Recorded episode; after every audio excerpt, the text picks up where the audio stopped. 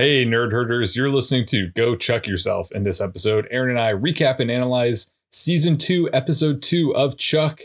And that's entitled Chuck versus the Seduction. For those of you keeping track at home, hope you enjoy listening. Remember, you can always email us at Go Chuck Yourself Podcast at gmail.com. We might read your email on air or give you a shout out. Follow us on Twitter at Go Chuck Podcast. Remember to check us out on Apple Podcasts and Spotify. And we would really appreciate it if you went and you clicked the like button or the subscribe button or the, the review button, followed by you typing on your keyboard to write that review. We would, well, you know, we would take just one of them. If you did all three, maybe two, great. Uh, but like I said, we'd love to hear from you. We appreciate your feedback. We hope you enjoy the show. Here we go.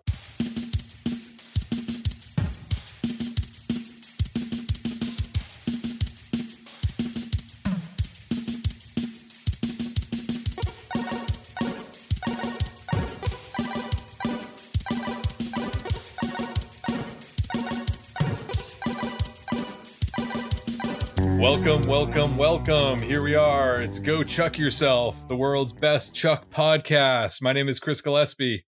My name is Erin Arata. Erin Arata. What the hell's going on, Erin? Just uh, sitting here trying trying to be a little bit quiet because it is early in the morning and my roommates are asleep. Oh, you are. Oh, I see. Yes, the time difference. We are recording a little bit earlier than we have in the past, especially for Erin and it is what it's like 5 a.m your time? Yep 5 a.m that's exactly what time it is. Nice well i appreciate you getting up early and doing it. I am of course in the middle of my day so i am full energy. I know you have headphones in so your roommates can't hear me but my goal is to talk as loud as possible so that they hear me through the headphones. And good morning. good morning roommates of aaron. Hope you uh hoping to have uh, hope you're having a good weekend. Hope you're ready to talk about episode two season two of chuck Chuck versus the Seduction. Wake the hell up! Oh, Can you uh, get? I have I have some news here. Uh, I've just been asked to leave my apartment. I have been evicted. My landlord actually heard you from downstairs and showed up. Good. Get out of your apartment and find another quiet area or a loud area. I don't care. So we can we can do the show. Uh, like I said, we're talking about Chuck versus the Seduction, episode two, season two. Really hard to uh, not make a comment about all the twos in the title. This episode I crammed in right after season two, episode one. I just couldn't get enough. I was riding a chuck high and I said, let's oh. keep going. Let's do another. Let's ride that train. Let, us ride the roller coaster again. I got out of the roller coaster, then did a lap, got back on the roller coaster and did the whole Chuck thing again because I'm so hyped up on Chuck. Is is that what the kids are calling it these days? Yeah, everyone's getting hyped up on Chuck all the all the people around the world getting hyped up on Chuck. I'm pretty hyped too. I thought this was a pretty good episode. I uh I yes, I think so as well. Do you want to uh do you want to start it off? Yeah, let's start off. Okay, Chuck versus the seduction. Hi guys, I'm here to seduce you. That's my line. That's how I do it. That's how I walk into the club. That's how you walk into the classrooms? Yes. Yep, that too. So the recap for this episode is extremely thorough, like uncomfortably thorough there was a scene establishing that Lester is assistant manager, which is relevant to this episode and relevant to the plot of the show, but it could have been so much shorter, and it got all the way to the part where Lester says that there have been several complaints about Chuck, which we learned in the last episode was a lie and isn't relevant to anything, so I don't know why they felt the need to include that, other than to establish that, like, Lester is going mad with power, but I don't know, it was weird. But the episode proper starts with Casey and Chuck walking into the Buy More and Casey getting Chuck up to speed on what we saw last week with the intersects. Chuck is distressed to learn that Graham is dead, but he's more distressed to learn that, as Casey says, he won't be leaving the Buy More anytime soon. Chuck looks up at the store to see this huge, very, like, we learn later that it's real, but it looked very fake in the scene somehow. Like, there's a big banner that says, under new assistant management, which I know Big Mike didn't pay for that, so I have to assume that Lester bought it with his own money. Would you agree with that? Yeah, I think so. I don't think Big Mike could care or to be bothered to spend money on a big flyer like that. So yeah, yeah sure, it's probably Lester using his new assistant manager salary. Yeah, I mean, I support him. He uh, he's he's proud of his accomplishment. Good for him. So as we've established, this is if this was not clear from everything I've just said, Lester is the new assistant manager, and he's gone mad with power. It's basically Harry Tang all over again, minus the racist wife. As we know, Lester is not married. It's So- uh, important to note that the wife herself is not racist. oh no, she's not but racist. The depiction char- of yes. the character was seemed to be a offensive stereotype. Yes. She does not seem. no, maybe she she's not seem- racist. I mean, she could like we don't we don't know enough about her because of her racist depiction. Right. We, she is so shallow and one dimensional that there's no way of knowing if she has a trait such as hate for Yes. a specific race because she was such an offensive stereotype. Yes. So um, Lester has a meeting with the Buy More employees. He tells Jeff no more sleeping in the bathroom. He tells Morgan no more borrowing DVDs. These are all relatively reasonable, but it's portrayed as him like being like crazy, like he's a tyrant. Hmm We have another scene, which is basically copy and pasted from the last season of Chuck having an existential crisis about his life, Morgan indicating that Sarah is in the store, and then her walking towards them in slow motion. It's pretty much something that we've seen before, but it turns into like a a fun dream sequence where like Sarah does a cartwheel and then she crawls toward Chuck seductively and then they kiss when she gets to him, which I thought was going to be a fantasy, but it was real. They really kissed. It was nice. Yay. Um, he asks if it's a real kiss or a cover kiss, and they have kind of like a little back and forth rapport kind of thing, and I really liked it. I wrote in my notes, Chuck is growing on me, so I guess I hated Chuck up to this point. I didn't know that about myself, but he's growing on me now. Well, I did you think Chuck was like an anti-hero, like a, a Walter White or a, a Don Draper Yeah, I of guess type? I guess so. I guess that's exactly what I thought. You like are supposed to hate him, but you're also rooting for him. Yeah, that's That would be a twist if that's what Chuck was about. I guess I'm gonna so. put that on the back burner. I'm gonna we can watch, talk about that I'm more. gonna watch episodes through that lens. Did you now. know? Okay, um, in one of some of my research, did you know that one of the taglines for Chuck was "Saving the world for eleven dollars an hour"? Because I really like that. Sounds kind of familiar. Yeah, and also they're going hard on the eleven dollars an hour thing. hmm That's how much he gets paid. That it is. We we've we've heard it a couple times. So Sarah reminds Chuck that they can't be together because he's an asset and she's there to protect him. She tells him this while they're walking into a new location. We get introduced to Castle for the first time. Not the Nathan Fillion character, but the secret CIA underground base beneath the Orange Orange. It's called Castle. It's called Castle. I don't think they say that this episode, but it's Oh. called Castle. Was I supposed to know that? I don't know. I mean, you're Oh. the Chuck expert. I would have thought you knew that. Wha- Oh, oh, They say it like a thousand times over the course of the show. yeah, but they haven't said it yet. Okay, well, I'm sorry for uh, spoiling that it's called Castle, but it's called Castle. So it's basically like a bat cave. It has like gadgets and TV screens and whatever. You know, it's underground. It's it's Mhm. cool. It's fun. Uh, Beckman shows up on the screen in Castle and gives the team a new mission. The CIA thinks that this woman named Sasha has the real cipher to the Intersect 2.0, and she's in LA to sell it because everyone goes to LA to sell things. I guess that's true. So, in order to find this woman named Sasha, they need this uh, famous spy named Roan Montgomery. He's apparently off the grid, so um, Chuck is supposed to like use his intersect abilities to find him. We find out that Casey and Montgomery have a history, so that's uh that's interesting. Mhm. Hopefully, we'll get more information on that. True to his hero's journey, Chuck rejects the call and says that they can count him out of this mission. Sarah manages to convince him by telling him that the sooner they find the cipher, the sooner he can stop being intersect, so that convinces him to help. So apparently the intersect knows exactly where Montgomery is, like down to his address, which Mhm. it would be much easier if like the intersect had an address book. Like I don't know why they don't just use that all the time. But uh, apparently he's in uh, Palm Springs and he's a real he's a real James Bond type, as they say, and as we can glean from like everything about this episode, he's played by an actor from Night Court. Is this like is this a famous actor that you know? Do you know him? Uh, no, it is not. Okay. Because I thought I I was like, oh, I recognize that guy, and then I looked up what he was in, and I was like, no, I don't recognize that guy. But he was in Night Court, so if you had seen Night Court, like you would probably be really excited. Casey, Sarah, and Chuck head to Palm Springs, which is where Montgomery lives. We find out that Montgomery was Casey's teacher at spy school and failed him twice in seduction class. Oh, You ever had a seduction class, Chris? um, none that were labeled as such. But what what is spy school? Is you think it sounds like Hogwarts? They have seduction as a class in spy school. Well, I was I was wondering Did because Casey also fail like reading tea leaves and divination, doing whatever they do in that botanist class, herbology. casting Patroni? Okay, this is this is getting in, this is very embarrassing for you. oh, it's embarrassing for me. I was wondering, um, Casey and Sarah seem to have gone to the same spy school, but he's NSA and she's CIA. So does everyone go to spy school? Well, I mean, if you think about it, like we went to the same school and you have a job and I don't. So, good point. So when we meet him, Montgomery is no longer quite as suave as he, we were led to believe. He's passed out under his bed with a bottle, apparently having hooked up with a stewardess. Which, Mm. like, good for him anyway, though. Like, he's he's living his best life. He's okay. Yeah, he's a play on James Bond, but it's saying, like, well, what if James Bond was older and past his prime? Like, what does that look like? That's this character. That's yes, that is a good description.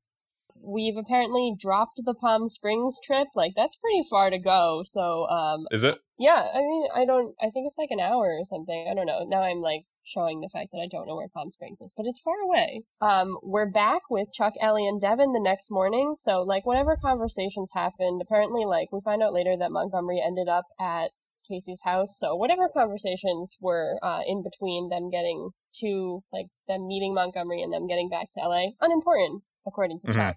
But we show up the next morning and we find out that Ellie is upset that Devin hasn't taken her out on a real date since they got engaged.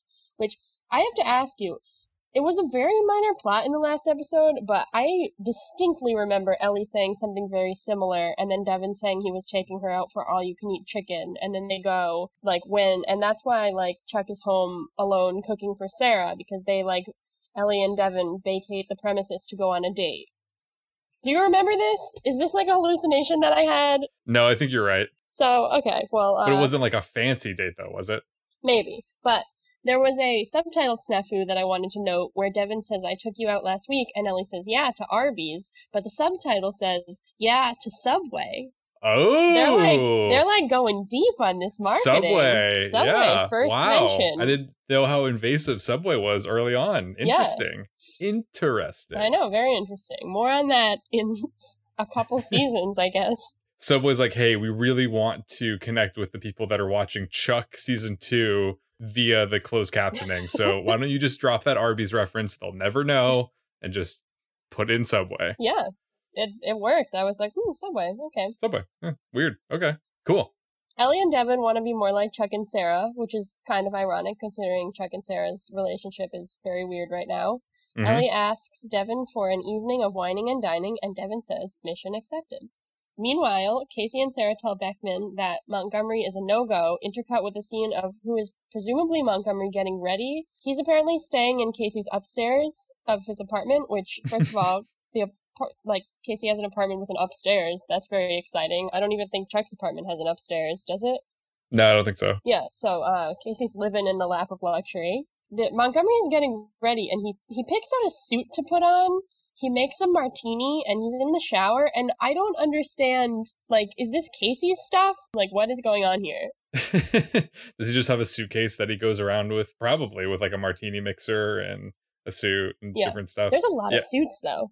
I wasn't sure. I wasn't sure if I liked it better thinking that it was like Casey's suits and like Montgomery just puts one on, or if I liked it better that he just brings like eight suits with him wherever he goes. this is to sound dumb, but I, I agree that I feel like the use of or like the transitioning between different spaces and locations was kind of fluid in this, or like I was getting confused because for part of it I was like, oh, where are they? And I think they're in Chuck's apartment, but it's the morning and Ellie and Devin aren't there. But then I was like, are they at Montgomery's apartment? That Casey's apartment? Like I was pretty confused throughout, and that's just a dumb thing that was going on with me. No, I don't think it's dumb. I think it was kind of unclear in this episode. And I have Yeah. noticed in this episode and the next episode that there is like, they just cut to the next scene without explaining really how they got there. So sometimes that can be confusing and you're like, wait, what happened? So Mhm. that's the Well- magic of television. Thank you for coming to my defense and making me feel like less of an idiot. Anytime. I'm sure I'll make you feel like an idiot very soon. yeah, if I mention anything about Harry Potter, geez. So Montgomery comes down in the middle of the call with Beckman, making her very flustered. I liked that detail.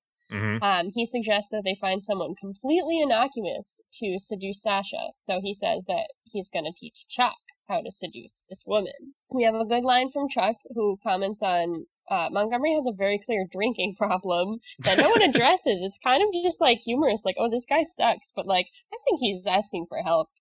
But Chuck says his liver must look like camouflage, which I thought was a fun line. Unless you are someone that has liver disease, in which case, not yeah, a fun not line. a fun line, just a No. grim, grim fact. Yeah. Meanwhile, Devin goes to the Buy More looking for Chuck, much like me coming to the show, but instead he finds Morgan, also much like me coming to the show. You know, and like, I want to see Chuck, but I get Morgan do you not do not like how I phrase that? Let's just move on. No, I like that. I, I it took me a second. Uh, Morgan proceeds to try to prove that he knows Ellie better than Devin. He says mm. he's devoted himself to the study of Ellie for 19 years, which is truly horrifying. and he offers to help Devin plan a romantic evening. Despite the fact that we haven't seen any proof yet, thank God, we know that Anna and Morgan are still a thing because she kind of looks on on this scene and glares a little bit we go back to Montgomery and uh, Chuck and Sarah, who are having like a little mini seduction class.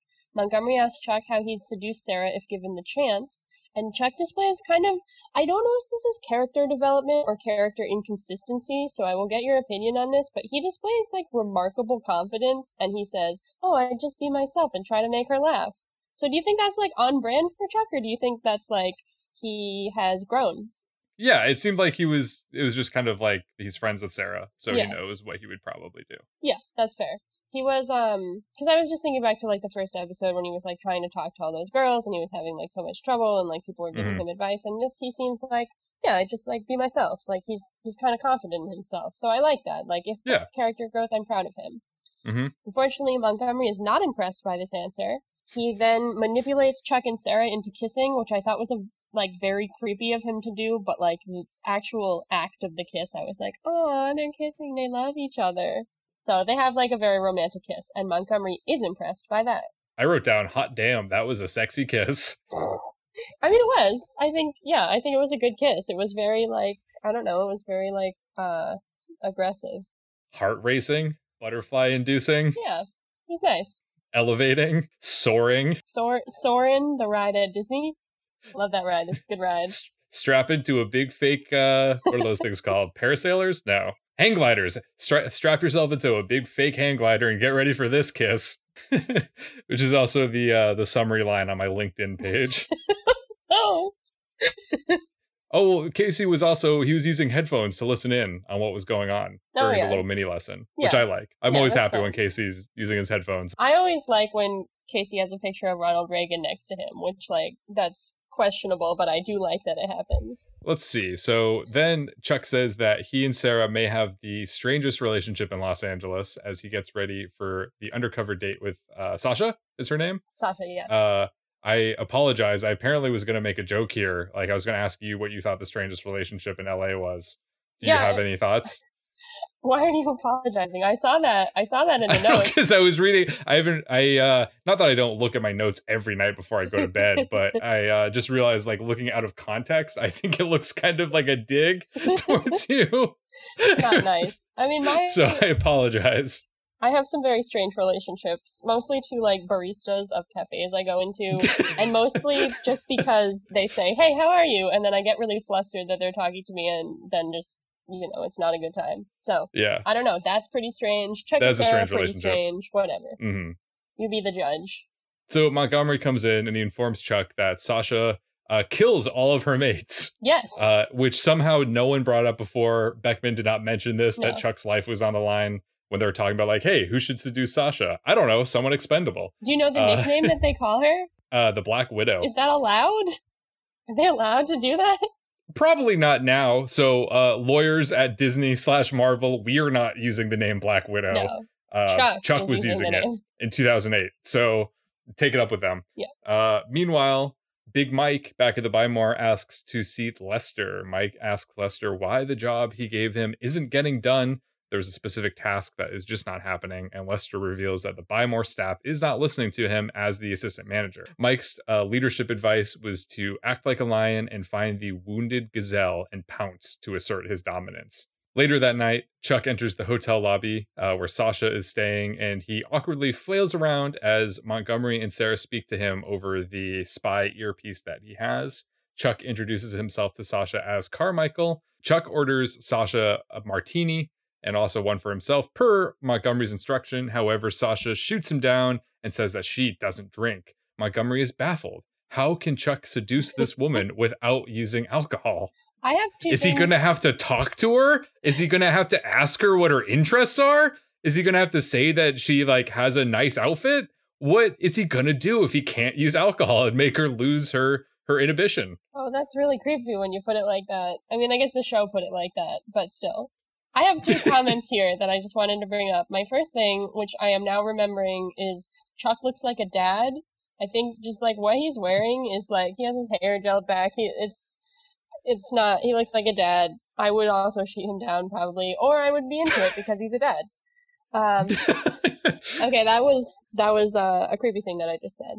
I also realized let's let's see if this is actually a dumb thing or if this is not something that you know. But I always thought when like a man is ordering a drink or food or something and he snaps his fingers and he says garçon, I thought that all those people were named garçon. I thought that was a name, but it's not a name. It's it means something. Uh, this is news to me. This is the first time I did not notice this in the episode, and I do not know what you're talking about right It's now. like a fancy thing where like a man who is like very suave will like snap his fingers and be like, "Oh, garçon, I would like a I would like a martini," but it means like servant boy. Therein lies the problem because I am not suave nor am I fancy. That's okay. That's fair. I, I feel like it happens in stuff like like uh like James Bond or like Casablanca or something. I feel like it happens. I've seen it happen. So back in the spy van, Montgomery and Sarah differ on which strategy Chuck should use to seduce Sasha, aka the Black Widow.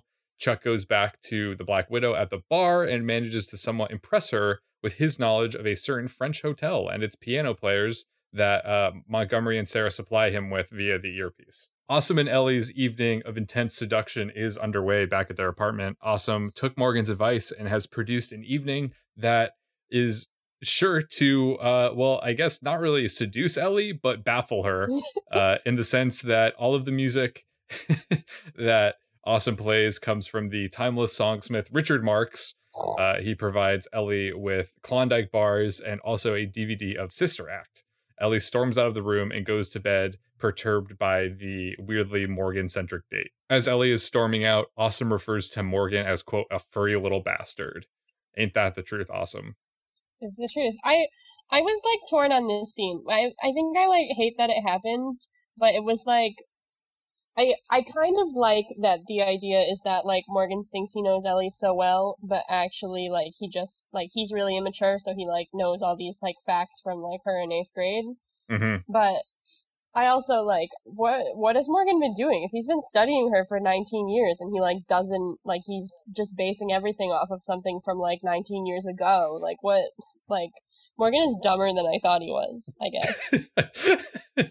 and uh, for those of you playing the go Chuck yourself drinking game, take a shot for when one of us says something disparaging, but still like that we're still impressed by Morgan and how he continues to He's persevering. surprise us. Yep, he's he's impressive in how bad he is. Wonders never cease to amaze. Uh, back at the hotel, Montgomery and Sarah bicker in the van when Montgomery calls out Sarah's feelings for Chuck. Ooh, Ooh. Sarah likes a boy. Ooh.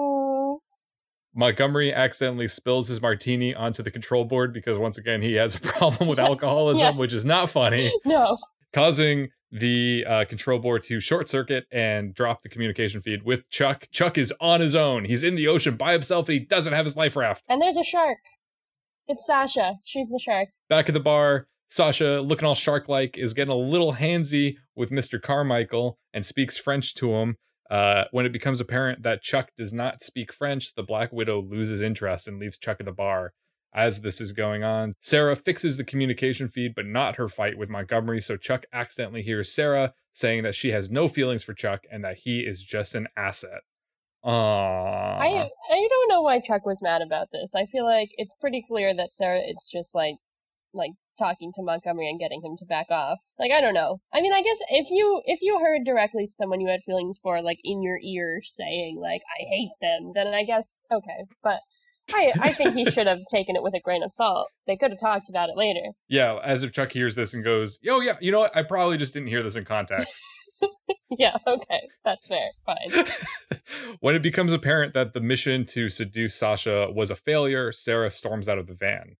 Uh, motivated by what he perceives as rejection from Sarah, Chuck asks Montgomery for the final step of his four prong assault. We were not talking about the four prong assault earlier, but it's basically Montgomery's uh, method, his his tactics that he uses. He has a four step process for seducing any woman. Uh, the first three were what alcohol and talking French and Yeah. probably negging them because he's the, the pickup artist. Yeah. Like uh that that guy mystery. Oh no, Did you watch that show? No, I the guy with the big furry hat. no. He's taught dorky men how to pick up women using like the code of the the pickup artist. I really hate that, and I'm glad I don't know what that is. I should try to find it sometime. He wear No. he was wearing like a furry hat, but sometimes like his more casual look would be wearing like an old timey pilot's cap with goggles. His name is Mystery, and this man, his profession was teaching other men how to be attractive towards women. That's I clearly he was an expert. I'm gonna look him up right now. He might still be in Los Angeles. You might be able to meet oh him. Oh god, I don't want that. Is it like mystery, like the word mystery, is it like Mister Yes. E? No, it's just the word mystery, like the unsolved case. He is not coming up. He's not coming up. No, well, I googled mystery date doctor. Well, he's more of a pickup artist. He's not so All right, much a pickup artist. Milton Bradley came up. All right, now now he's coming up. Oh, I don't want to be I don't want to be insulted to anyone. I just don't like his career. His real name is Erik von Markovik. Hello, Eric. I think I could teach him. I think I could teach him something. We're gonna have a competition, and which one of us can seduce more people? I guess. Eric Mystery, if you're listening, which I'm sure you are, you've heard it right here. Aaron is challenging you to a seduction slash pickup contest. So uh, let's make it happen. Reach out. Our people will talk to your people. Let's make it and, happen. And if you want to Yep. come onto the show and talk about Chuck with your big furry hat, you're more than welcome to. What the hell were we talking about? All right, so the four pronged assault. So Chuck is looking for this, and he wants to know what the final step is. What is the kill shot in the four prong assault? Mhm. Montgomery says, "Chuck, you're not ready for this," but Chuck says, "Hey, let me know. I want to know." He's insisting. Yes. So Montgomery tells him that the fourth step of the four prong assault is to quote be a bastard. Yeah. So that's the negging. Is that the negging, or that's just like straight up being being a dick? Not so much the negging. I feel like it's just being uncomfortably ab- assertive. Perhaps. Okay. All right. Chuck follows Sasha through the lobby, doing his best to channel a cocky, careless Carmichael. Alliteration. That was some He nice gi- alliteration. He gives a very dramatic, impromptu speech about how Sasha will regret not sleeping with him, such, such he is such a skilled lover. Chuck, not surprisingly, is caught off guard when she accepts his offer and invites him to her room to quote make wild, passionate sex to her.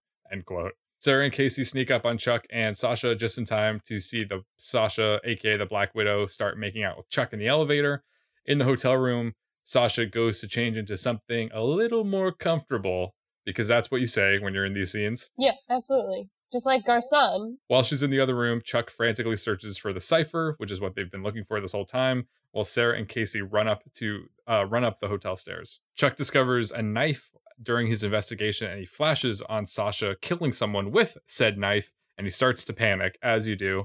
He sees Sasha's henchman outside the room and he locks the door after advising the henchman if the hotel room is a rockin', we're probably having sex. I like that line. That was funny. Yeah. Chuck asks Montgomery for help on how to escape, and Montgomery suggests he tie a bedsheet around his waist and scale down from the balcony, which is a horrible way to escape a 12th story hotel room, but I guess if you're out of options, go for it. Sasha comes out in her leopard print nightgown with a cipher hanging around her neck. She gets up in Chuck's space, all sexy like, but then we learn that she has a ninja star knife behind Chuck's back. Oh no! She also says hi to Montgomery through Chuck's microphone. Chuck pushes her away and closes a sliding door to the deck, locking himself outside. Sarah and Casey are caught up by the henchman, and the Black Widow asks Carmichael not to beg for his life since he has nothing to offer, to which Chuck points out that during their little scramble earlier, he took the cipher off of her neck. he ties his belt around the handles of the sliding door to the outside patio and then proceeds to try to climb up the balcony uh, to the hotel room above. He almost makes it up there when the couple in the room above sees Chuck as they're um, getting sensual. Uh, They are. as They were two, having a nice anniversary. as two consenting adults uh, ought to. Mhm. The woman calls Chuck a pervert and then steps on his fingers, so he falls down, completely just free falling through the air. But he lands on a bed near the swimming pool where another couple is on a date. Just couples think- galore. Do you think that woman thinks that she like straight up murdered Chuck? Like, cause she like she kicked him off a balcony. Like, I'm not saying that a man who is creeping doesn't like deserve to be kicked off the balcony, but like, does she think that she just murdered a man? Do you think she went back to like making love with her husband? or she was like, "Oh my god, Yeah. I can't believe I just killed someone." and then like the night was ruined. They're like, "We spent so much money on this hotel room. Like, come on, like." Can you just try to like get into a better mood? Like I can't. I just ended someone's just life. ended Now he's dead. But I guess like if she was concerned about that, she would go look over the balcony and see if there was a splat on the Yeah, ground, right? And I, I Maybe she did, and there was nothing, so Yeah. she was fine. She was okay. Chuck is stoked that he cheated death once again and has the cipher. However, when he calls to tell Sarah that, the Black Widow answers and tells him that if he wants Sarah and Casey to live, he needs to bring the cipher to a certain location the following night by himself. Ah. Meanwhile, at the Buy More, Lester debuts the Wheel of Misfortune, a Uh-oh. tool to scare the Buy More employees into doing their jobs, uh, which is why they are paid to be at the Buy More, is to do their jobs, but they don't do them. Morgan spins the wheel first and is promptly fired by the wheel, which causes a chain effect of all the Buy More's employees quitting out of respect for Morgan, Uh, okay. like a uh, I am Spartacus. Yeah. Uh, out of community recognition for Morgan. One such figure of the Buy More team was a green shirt named Kirk, I know someone had a line. who says to Lester, This place blows before storming out. I was really excited that a green shirt had a line. Well that um that green shirt Casey talks occasionally. Okay. All right. Yeah, that's fine. Montgomery tells Chuck that Sasha will kill Casey and Sarah regardless of what Chuck does that night. Montgomery brags that his life is boring and cowardly, but you know, he's alive, which is more than what most of his colleagues can say. Chuck asks him how he can just let Sarah and Casey die, to which Montgomery responds, quote, because I'm not in love with one of the agents. No, Montgomery, no, in this show you're not in love with them, but in my erotic Montgomery slash Casey fan Oh, no. fiction, it's a whole other story. Oh boy. Uh coming coming soon to a fanfiction.net near you.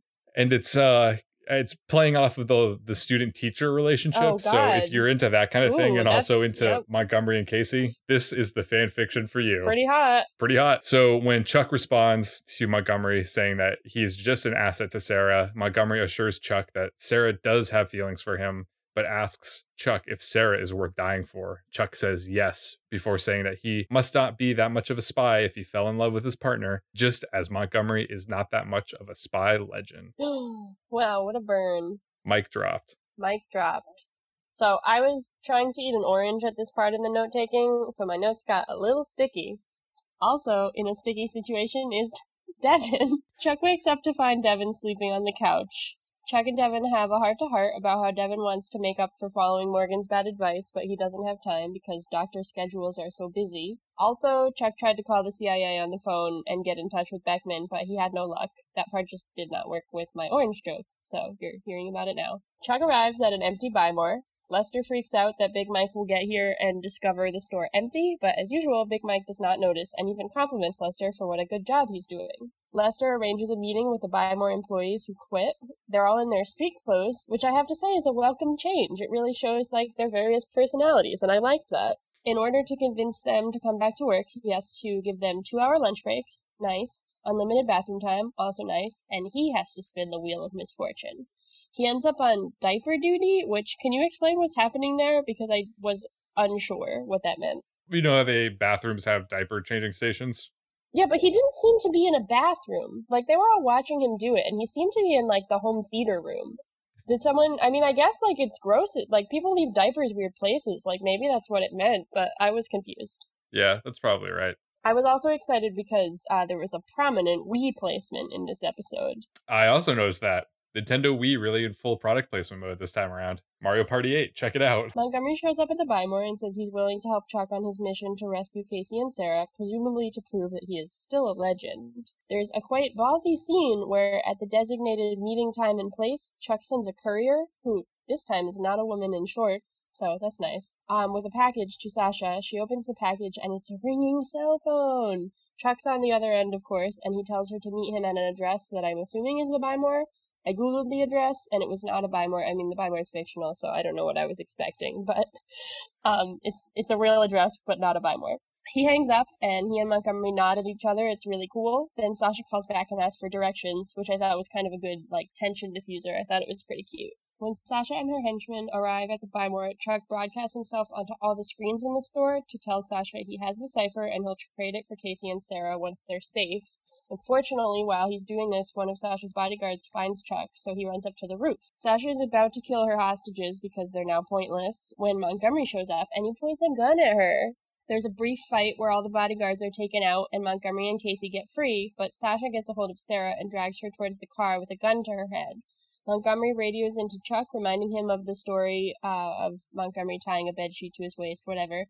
Um, Montgomery says, Time to be a spy, and Chuck says he's not a spy. But then he shows remarkable bravery, because apparently the banner at the beginning was Chekhov's banner, and Chuck ties it around his waist and swings off the roof and right into Sasha. That's like, luckily she was standing right in his path, but he knocks her unconscious. And Montgomery says, Now that's what I call a spy. Later, Beckman congratulates Chuck on a job well done, and Sarah and Casey shower him in praise. Chuck tells Beckman he appreciates the praise, but he'd like the government to start pulling their weight. What does that mean? Chuck asks the government to turn his apartment into like a romantic pleasure cave for Ellie and Devon, complete with roses and candles and champagne and pie. And I was wondering who they got to do this. Like, did they just call like some operatives and were like, "Yeah, you gotta uh, make a sex dungeon"? I, I was thinking that was Casey, maybe. Oh, that had that to do was it all. that's cute. I like that a lot. I wish we had that scene. I hope that's a deleted scene. Maybe. I was thinking, I was too caught up. I'm like, wow, this seems like a gross misappropriation of government funds Yeah, that decorate too. someone's apartment, but that's fine. So Sarah and Chuck have a nice heart to heart about his spy antics. She says she's never seen anyone quite like him, which was a pretty sweet moment. They're interrupted by Montgomery leaving Casey's apartment. Uh, Montgomery Presumably after making love in my erotic Montgomery Casey fan fiction. Yeah, I mean, we have no way of proving that that's not true. Something to consider. Uh, Montgomery tells Casey that the reason he failed him was because Casey's partner in seduction class was too pretty to pass. More on that later, um, but that's that was weird.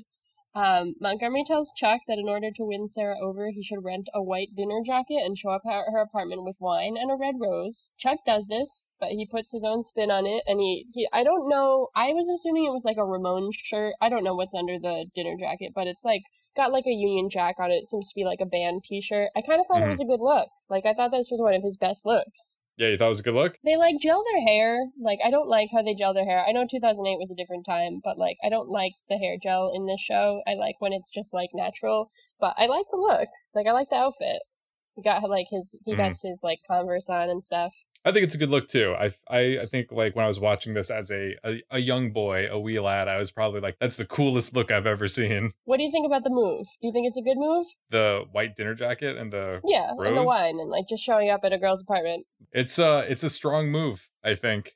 I don't know if it would work. I'd have to consult with uh, Erik Nay Mystery, but I think if I was if I was Sarah, then I think it would work on me. Well, I was I was thinking about a moment in my life um, where someone I was dating showed up at my apartment with flowers after I had like a long hard day, and it was like it was a very sweet moment. But I was also like, I had a long hard day, and I just want to like go to sleep. I don't want to like now like watch the Jungle Book with you. So that's some insight into my my romantic uh, view of the world. I just picture that you have men lining up at your door, constantly coming every night, and Yeah. like with flowers, and they all demand to watch the Yes, Jungle I'm Book. just I'm Like, just I just can't do it tonight. Jungle Book. I'm sorry.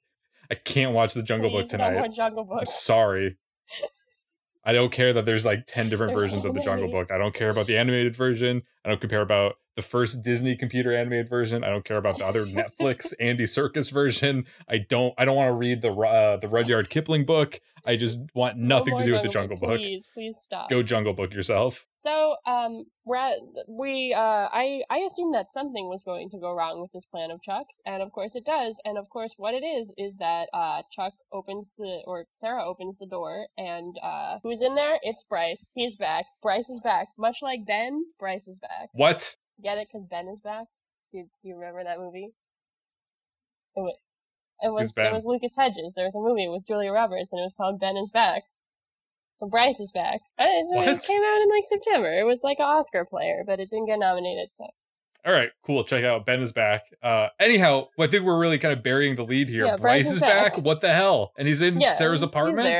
Of course. What? Where, where do you think? Like, where where else would he be? That's the worst thing that could possibly happen. Well, kind of for Chuck. He was going to have a romantic moment with Sarah, and then Bryce is there. Sarah Bryce, could have been dead. we like Bryce, but I just didn't want to see him there. Yeah, it was it was a little bit we were we were unclear on what was happening. If like Sarah and Chuck seemed to be in a good place, now her ex is back. What's gonna happen? We don't know. Oh, crazy! What a roller coaster. And then that's when I got off the roller coaster. I, I rode the roller coaster twice and said, Whoa, I'm feeling a little queasy right now. I got to step off the roller coaster. And thus concludes Chuck versus the seduction. Wow. Wow. What a sexual journey. I've been seduced by that episode, let me tell you. Hey, yo. Yeah. So now we move on to the next part of our show where we uh, have a few new segments, uh, including one really new segment and then another segment that's also kind of new. Still new, slightly less new. It's not like brand new, but it's still new. Uh, so the the new segment that's completely new is called Extra Extra, and Erin will be uh, leading us through Extra Extra right now. Yeah, so today I'd like to highlight my personal favorite background extra, another Buy More employee. We first encountered well, we first encountered him in the Buy More, but one of the first times we saw him like going solo on screen was in the poker scene last season where they were playing like strip poker. Um, we will continue to encounter him as the series goes on, but since he never speaks in my memory and he doesn't get a name for several more episodes, I'm gonna have to describe him to you so you know who I'm talking about. Sure. He's the one with like the blonde afro and the glasses. That is He's who I was thinking of. That's Yep. the only one that I could picture. He's like the quintessential one. There's no, another there's one the other guy, the guy Yeah. with like the pink face. Yeah, that his name is Fernando. We'll get to him later.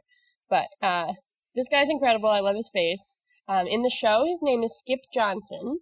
And Really? so I was wondering if he's cousins with Scooter, because those are those names are kind of similar. Skip and Scooter. Scooter Johnson? Yeah, maybe they're related. Yeah, maybe. Who knows? So in in real life, this character is played by Michael Krasinski, I think, or Kaczynski.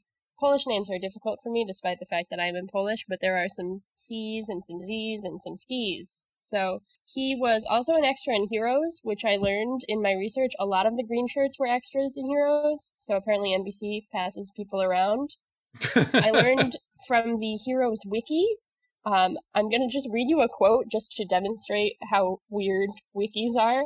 But it says, Additionally, Michael has done principal work in commercial for organizations such as UPS, Old Navy, and the Emmys. Michael takes neuroscience classes at UCLA and has a particular interest in the future of human evolution and also the effects of meditation on the brain. So that's some information about uh, Skip Johnson's real life actor. And I think I found his LinkedIn. Now that I'm thinking about this, I found a neuroscientist with that name's LinkedIn. So maybe that was him. Probably. Yeah, we could ask him to be a guest. We could talk about the brain. I mean, I'm not super interested in talking to him, but I'm sure. I'm interested in looking at him. He's like he's a cool looking guy. yeah, well, maybe if you ever need to get your brain looked at while you're in LA, he can help you out if he's at UCLA, or if you just want to talk about meditation or the future of human evolution. Yeah, all of the I like to talk about all of those things. So I'll I'll just How did he end up as an as an extra? Also, are the buy more people are they extras or are they just non-speaking roles? I mean I don't know. I well the name of this segment is extra extra, so I think we're gonna have to say they're extras. It's not but, non-speaking uh, role, non-speaking role. Yeah, That's fine. They're extras. That's fine. they're They're yeah. like king extras. They're like the leaders of the extras. yes, agreed. All right. Well, exciting. Happy to learn about Skip Johnson. Is the character Skip name Johnson. Skip Johnson? Who That's knew? him. I didn't know. knew? There's always new things to learn about Chuck.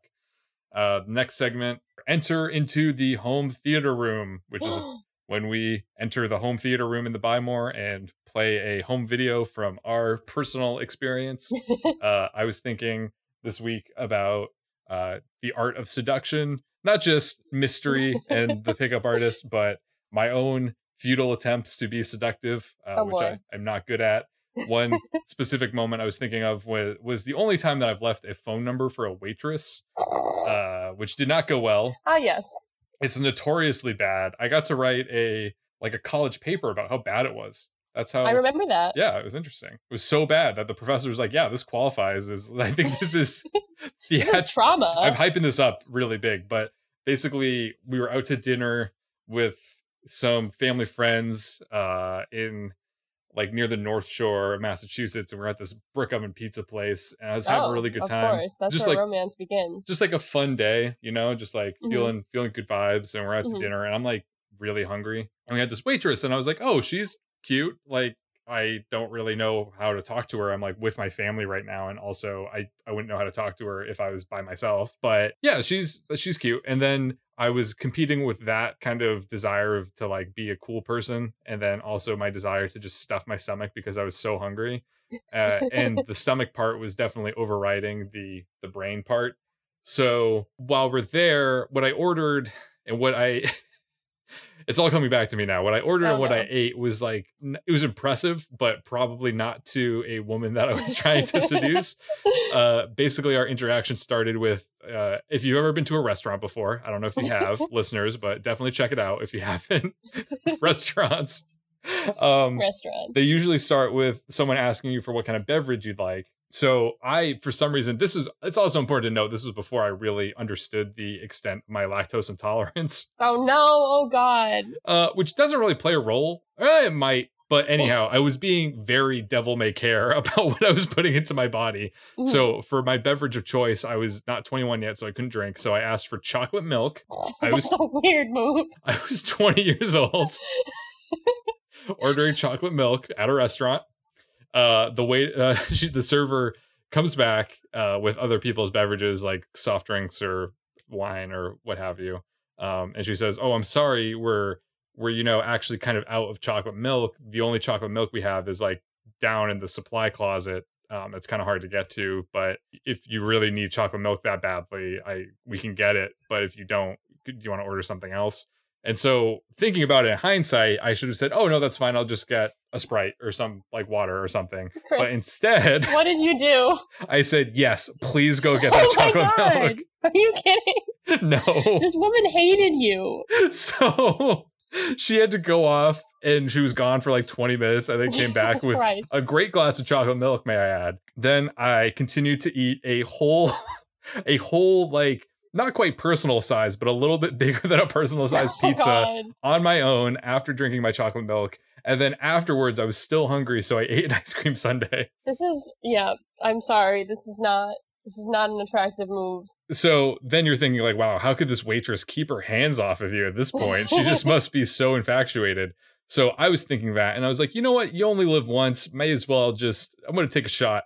So I snuck back as we were walking out of the restaurant, and I ran back and I grabbed the pen and I oh wrote oh my down. god! I re- I'm remembering the end of the story now. I wrote down my phone number on the receipt and was like looking around. And I wrote it down, and then I was like, "Well, she's not going to know which which person left their phone number, so why would she call it?" And I was like, "Well, if I put my name, but that still doesn't really mean anything to her. She doesn't know what my name is, and I don't really have time to describe myself." So the first thing that came into my mind was just writing the phrase "cool guy." So I wrote on the receipt "cool guy equals" and then my phone number, and then left. and did she call? Yes, and we've been happily married ever since. That's so nice. That's a great story, Chris. Uh, she she did not call, and then I probably had intense stomach issues that night because of all the, the dairy that I ate. Like, oh, I don't know. I- Am I lactose intolerant? I don't know. I don't know. So anyhow, that was that's basically my attempts to be seductive. So let's uh let's pack up the home theater room for this episode. That was enter the home theater room. It's a great story, Chris.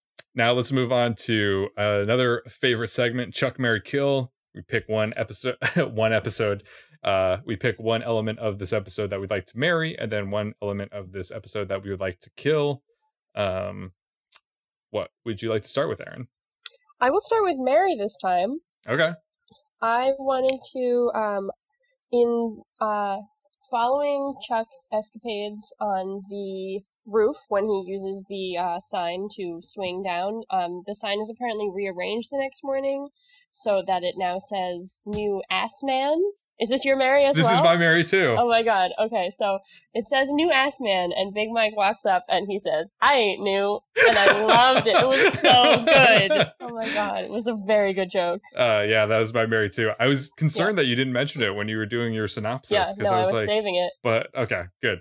I laughed Yeah. so hard. I just didn't think because I thought it was just going to be it would say new ass man and then a character would roll their eyes and walk in Yeah. and not really Yeah. address it. So No, I was pleasantly surprised Yes. when amazing. Big Mike really just good. delivers that awesome punchline. Yeah, that was really good. Um, Uh, moving on to kill, I will continue to go first here um, and say Please. that I did not like uh, when Montgomery says he failed Casey because his partner was too pretty to pass. mhm. I, I didn't understand that because I feel like he could have still passed Casey. Um, and also, I thought that just really singled why- out that poor woman. Yeah, I mean, I guess so. But this is why women can't succeed in the industry because uh, people like Roan Montgomery are just not passing them Yeah, because they're too pretty. or they're expecting things from them. Yeah. Mm. I thought that I mean, I guess the show was kind of grappling with the inherent like issues of like a Bond like character, Mhm. but like not really. That like it was just kind of like a good moment for Casey to be like, "Oh, I didn't do a bad job." hmm I thought that instead, I I thought that what was going to happen was that um like Sasha was gonna do something like she had seen Casey as the bartender, she had seen Casey as an agent, and she was gonna like flirt with him or like say like as she was getting put in handcuffs, she was gonna be like call me, and then Casey was gonna have been redeemed in his seduction technique. Oh yeah. But instead, it was this, which I thought was a less good uh, example of what could have been. I uh my kill for this week was uh I don't know- I don't really know what kind of how to classify it, but I think it was a uh, not really a structural thing. I, maybe an editing choice. I don't know. Mhm. But if you pay attention during the opening credits, not like the Mhm. title sequence, but just like when they're they're talking about like other supporting players or Yeah. producers or whoever, they Uh-huh. say it's the episode is featuring Matt Bomer right at the very beginning. I don't know if you noticed Oh. that. So I did not notice that. I noticed so it, it. telegraphed that he was going to be there. Absolutely. So Okay. I because I'm a eagle eye viewer and I you know am 110% aware of everything that's going on on the screen during any given episode of Chuck. I noticed I said, "Oh, Matt Bomer's in this episode." And then I had that in the back of my mind. I kind of forgot about it while it was going Mhm. on, but I was like, "Oh, Matt, Bo- we still haven't seen Matt Bomer." Like and I just kind of figured it was going to be in a flashback somewhere. Yeah. So I just had Matt Bomer in my mind and I had basically forgotten about him when he showed up. But I was thinking that why do they have to put him in the title credits? Like just hold on to it and then It might be like him- a legal thing. but they've done it before where they have actors they they list them in the credits like on the black screen like at the very Mhm. end they could put it Yeah. could have put him like at the first one like featuring Yeah, Matt Bomer and then it would have preserved the surprise Yeah, so it's like a moot point because I wasn't affected by it. But yeah, I see. I see what you're saying. I was just I was taken aback I was still surprised Yeah. when I saw him in Sarah's apartment but Yeah. I would have been way more surprised if they didn't even telegraph it at all so And if you had never seen the show before, and if I'd never seen the show before I'd be like who's that who's this person what's their name why are they doing that who's that person why is that happening uh, those people That are the worst yep. when you're watching something with that kind of person. oh, that's me. That's you? Yeah. I don't think so. You Oh, wouldn't well, if I was That's really nice. if I was watching a TV show that you've never seen before and you walked into the room, would you like sit down and just ask like who's that? Why is that happening? Where did they I come from? much I do that with my roommates when they're watching TV. So no Oh. wonder I got evicted at the beginning of this episode. Yeah, that's little inside hint. People do not like when other people do that. I don't know. I think I think they like it. I think they're. Uh, I think they like to feel No- that no one what likes they're it. doing is interesting. No one wants to break the when they're watching something and have someone just rip them out of the moment and be like, "Hey, who's that person? Why is it happening? Can you explain everything that happened so far so I can watch this too?" Like it's not your it's not your All thing. right, I have to. I have to reevaluate some life choices. Okay, well, before you do that, let's uh, take a look at the scooter scale. Uh, a new addition for season two. We rank in episodes uh, from zero to five corn dogs. I, I believe that is correct. I forgot that we do this, so I'm gonna have to quickly figure out what my score is. That's fine. You go first. So the scooter scale, named after Scooter, of course. Rest in peace, Scooter. Uh, based on how much we liked the episode, what kind of quality episode of Chuck we think that the episode was. Um, for this week, I think this is a four corn dog episode. I'm gonna give it a four. That's uh, nice. thought it was really really solid had some good laughs um had some good action uh didn't quite like blow my mind like uh Mhm. like last week's episode but i thought it was really good so four corn dogs I think yeah, I think I'm gonna give it a uh, three and a half corn dogs, Mhm. maybe. Um, I agree that it was. I I enjoyed the episode a lot. I thought that the action was good. I thought that the plot was good. Um, some of the uh, seduction stuff was weird but funny, I guess. Um, and I liked the uh, I liked the things I learned from this episode, such as that Garcon is not a name. I liked the Wii placement. Uh, yeah, thought thought good episode. Three and a half corn dogs. nice not bad not bad, Not bad. so any concluding thoughts Uh, the heroes wiki is weird. I'm gonna just continue continue with that. Very Fair enough. thorough. Yep. fair enough And also, don't leave your phone number for waitresses. don't do it unless I mean, or i mean i've heard of times where it works out very well for for people on the on the service industry side if you're good at receiving phone numbers it really opens a lot of doors for you what is that? What does that mean? What? like if you're a, bartender or a waiter and you get phone people leave phone numbers for you it happens pretty regularly then like you can meet people that way Okay. All right. Yeah. So- I guess. I guess that's like the Tinder of real life. It's being a bartender. I don't know. sure doesn't right. work anymore. Anyhow, uh, thanks for listening. Uh, Eric, nay, Mystery, thanks for tuning in. Hope to uh, Thanks, see, Eric. see you on the other episodes. Uh, for all of us here at Go Chuck Yourself, my name is Chris Gillespie, uh, imploring you to remember that food is sexy. So sexy But- that you can be seduced by it. You Unless Morgan tells you it. that it's sexy, in which case Oh Morgan's don't a, listen to him. a hairy little gnome man. It's a hairy little gnome. Dirty little bastard. Her hairy little bastard? Dirty Harry- little I think, bastard. I think it's hairy. I don't think it's dirty. yeah, it's getting a little hairy. I wish someone had called. Well, Harry Tang wasn't really that hairy though. Morgan is more Mm. hairy than Harry Tang. Obi Wan more grimy. That's like it's been stuck in my head. I keep thinking of it, and I hate that I keep thinking of it. Anyway, my name is Erin Arata, and I am reminding you that anything is possible. Sweet. Even uh, eating a bunch of dairy and then trying to seduce a waitress, but not getting her phone number after that is not possible. It That could have worked for some thing. people. She it could have happened. She could have been like, "Wow, that guy knows what he wants, and he's not Be afraid to, to ask for it. He does not understand how his body works." All right, and on that note, see you next week. Good night, everybody. Thanks for listening. Special thanks to freemusicarchive.org and the artist Hadakoa for providing us with our theme song, Warm Up. Make sure to email us at gochuckyourselfpodcast at gmail.com and tweet at us at gochuckpodcast. Remember to like and subscribe to our show on Apple Podcasts and write a review if that's something you need to do. We'll see you next week. Bye bye.